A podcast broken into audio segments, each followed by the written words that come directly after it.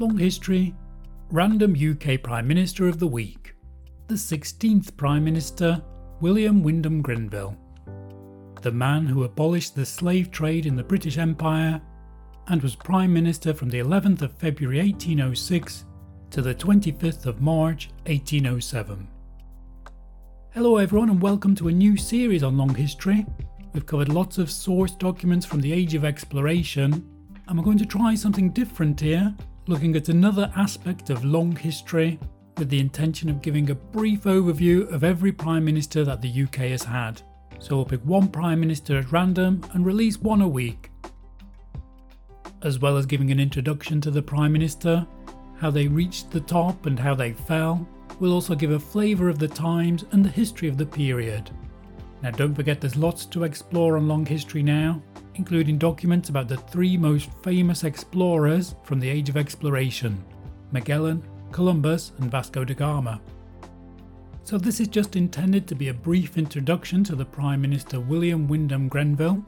We're going to ask a few questions such as what was he like as a person? What was the historical background? How he became Prime Minister? What his principal achievements were as Prime Minister? and how did he stop being Prime Minister? And just to sum up at the end, we'll consider why we should remember this particular Prime Minister. But in the meantime, let's get going with random UK Prime Ministers of the week. The 16th Prime Minister, William Wyndham Grenville. So, William Wyndham Grenville isn't one of the more famous Prime Ministers, and he was in fact only in the top job for just over a year and it seems that he was a prime minister by circumstance rather than design. He wasn't a greatly ambitious man as such.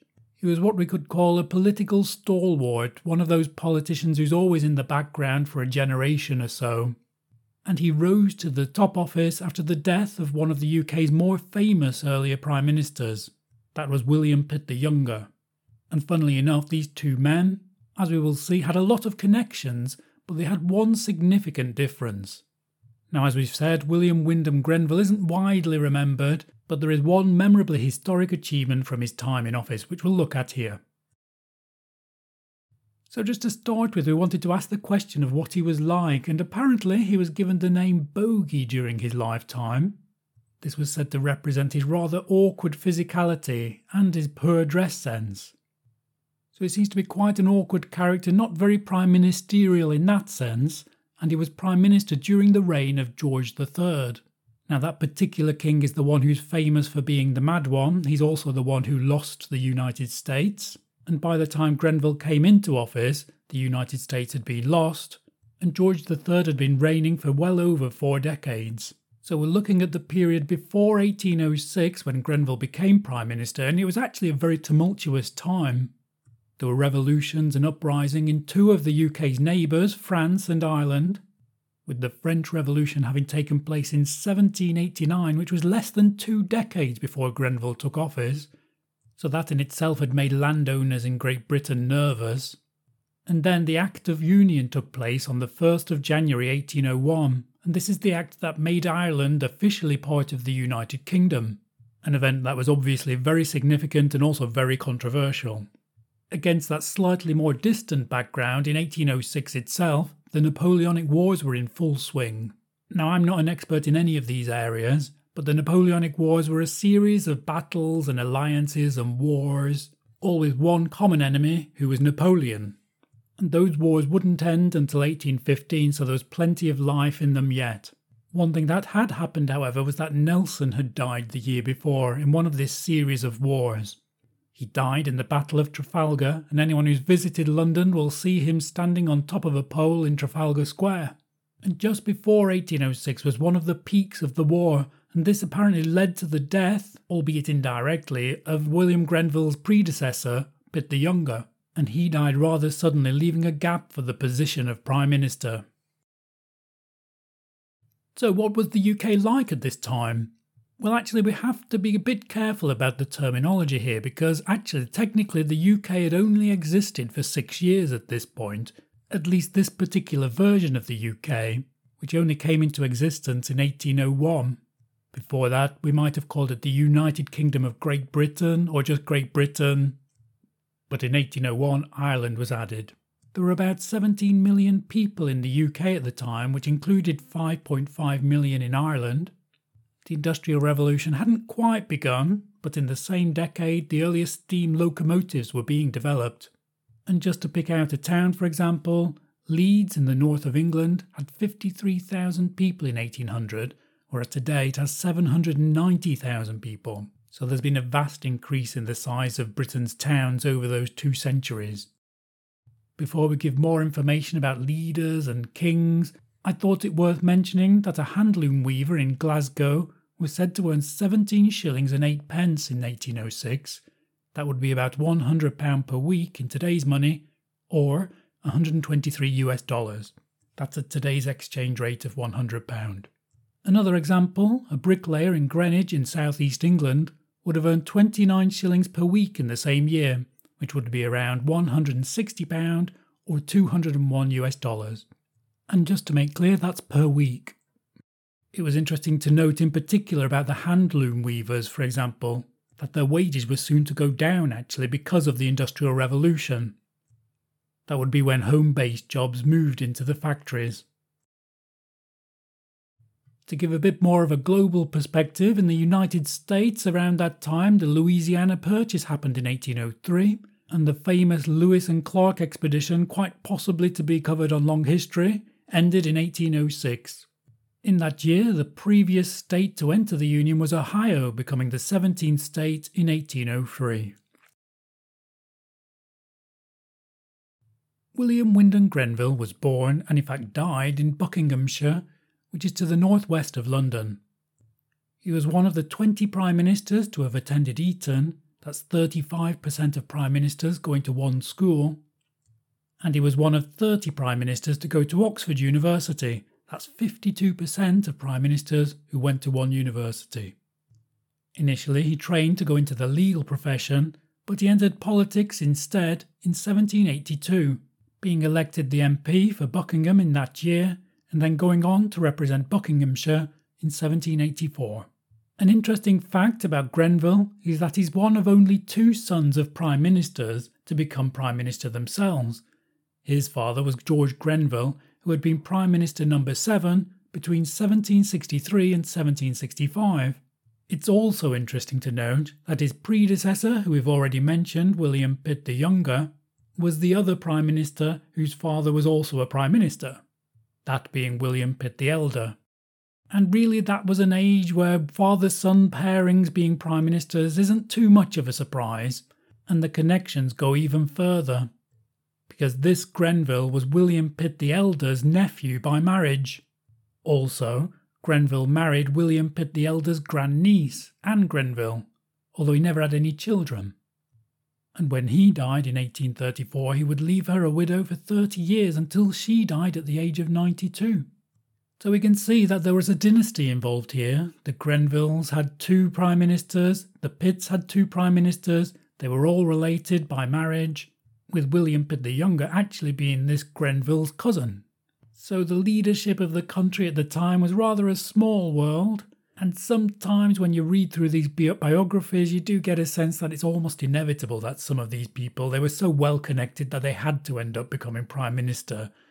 And I think this was particularly the case for Grenville. But what actually happened that led him to become prime minister? Well, many of the prime ministers at this age were men of the establishment He'd entered the House of Commons in the year 1782 and served in many roles, including Speaker of the House of Commons, Home Secretary, and Foreign Secretary, at various points during that tumultuous period of revolution and war. He was Foreign Secretary, for example, after the French Revolution, so he had plenty to deal with. And this, ultimately, it seems, was the reason why he got the job of Prime Minister during a tense moment for the country. The country wanted a steady hand after the death of his predecessor, the popular William Pitt the Younger, whose attempts to find a solution to the Napoleonic conflict were apparently what led to his death. Grenville's own journey to the job of Prime Minister perhaps began in 1801, when Ireland became part of the rest of the United Kingdom. Grenville at that time believed in so called Catholic emancipation, a big issue at the time, and he said that that was necessary for the act to work. The king at the time, however, would not accept such emancipation or treatment of Catholics on equal terms as Protestants. He was a Protestant king. That meant that at that time, 1801, Grenville went into the opposition. And from 1801 onwards, he became a prominent figure, working in particular with the leader of the opposition, Charles James Fox. This disagreement over Catholic emancipation would come to a head once again when Grenville took up the position of Prime Minister. Grenville was given the job in the midst of this Napoleonic conflict, and the resulting government, rather hastily put together as a coalition in reaction to William Pitt the Younger's death, was called, apparently satirically, a Ministry of All the Talents. Grenville himself, it seemed, was a quick fix, a safe pair of hands, someone who was experienced and a tolerable compromise who could bring many, if not all people together to quickly form a government a government that was needed at time of war and after the death of the previous leader. And it was because of this coalition of a mixed bag of talents and its creation as a reaction to events rather than with any predefined manifesto that the government was unable to come up with many clear policies, either with regard to the war or domestic issues. Bearing that in mind, what were Grenville's biggest achievements whilst he was Prime Minister? Well, despite the brevity of his time in office, Grenville's Ministry of All the Talents could claim one great achievement, which was the Slave Trade Abolition Act from 1807. That predecessor Pitt the Younger had wanted to abolish the slave trade, but his cabinet had been split. This ministry, however, being of all the talents, managed to cobble together a coalition who all agreed to abolish the slave trade. So, in this way, Grenville achieved what Pitt had not been able to manage. One thing that helped that achievement was the inclusion of 100 Irish MPs into Parliament after that 1801 Act of Union. Most of these MPs supported the abolition. And with the support of Grenville himself to push it through, and after many years of campaigning, of course, by people such as William Wilberforce, the bill was finally pushed through and the slave trade was made illegal. Ah, but the devil's in the detail here, of course, because although the trade was made illegal, slavery itself wasn't quite declared illegal. And of course, this is something of a bittersweet victory, because something was made illegal that actually, well, it shouldn't have happened in the first place. The slave trade, in the meantime, was by no means on its deathbed, with almost 400,000 Africans shipped to the Americas between 1791 and 1800. So it was one step in the right direction, but it wasn't the end of slavery or of the slave trade. But we've mentioned a few of the other issues that were around at the time, including that issue of Catholic emancipation. And when Grenville came to the office of Prime Minister, it was still controversial. Now, George III, the Protestant king, had supported Grenville's ascension to the premiership, but the old issue reared its head again when the government proposed to let Catholics become generals in the army. Now, it's amazing to think that that was a controversial issue, but the government actually fell due to that issue, with the king making it clear that these Catholic problems should not be raised again. So it seems that that disagreement was what ended Grenville's premiership, but there were other details too. He was a contemporary of William Pitt the Younger, of course, but he was self confessedly a better right hand man than a leader. Whereas his predecessor had excelled in the role as Prime Minister, Despite the role contributing to his death, it seemed, Grenville did not take to the job quite so easily. He wasn't an impressive war leader, and this coalition of the talents could have been said to lack direction. And the result of this was that on the 25th of March 1807, William Henry Cavendish Bentinck, better known as the Duke of Portland, returned to the job as Prime Minister for the second time. He'd had a previous eight month stint in 1783. So it was after this coalition of the talents, with Grenville the stalwart, not quite proving as effective a leader as was hoped, the establishment faced in a different direction, choosing someone who already had a bit of experience in the role. Grenville was only 48 when he left office, and he would remain in politics. He was leader of the opposition Whig Party for almost a decade and remained active in politics for many years after that. He died on the 12th of January 1834. So, why should we remember William Wyndham Grenville? This was a man of the establishment who pushed through a bill to end the slave trade in the British Empire. It's perhaps something that only a real insider could have done. So that's a brief introduction to Prime Minister number 16, William Wyndham Grenville. Many apologies for any factual inaccuracies. I'm afraid it's almost impossible to be an expert on all the details here. So please, if you're interested, just see this as a starting point so you can go and research for yourself if you're interested in this particular topic. Before you go, please do give this episode a like. Don't forget that there's lots to explore on Long History. Please do subscribe to hear more episodes like this. But above all, thank you for listening. This was Random UK Prime Minister of the Week, the 16th Prime Minister, William Wyndham Grenville. Goodbye.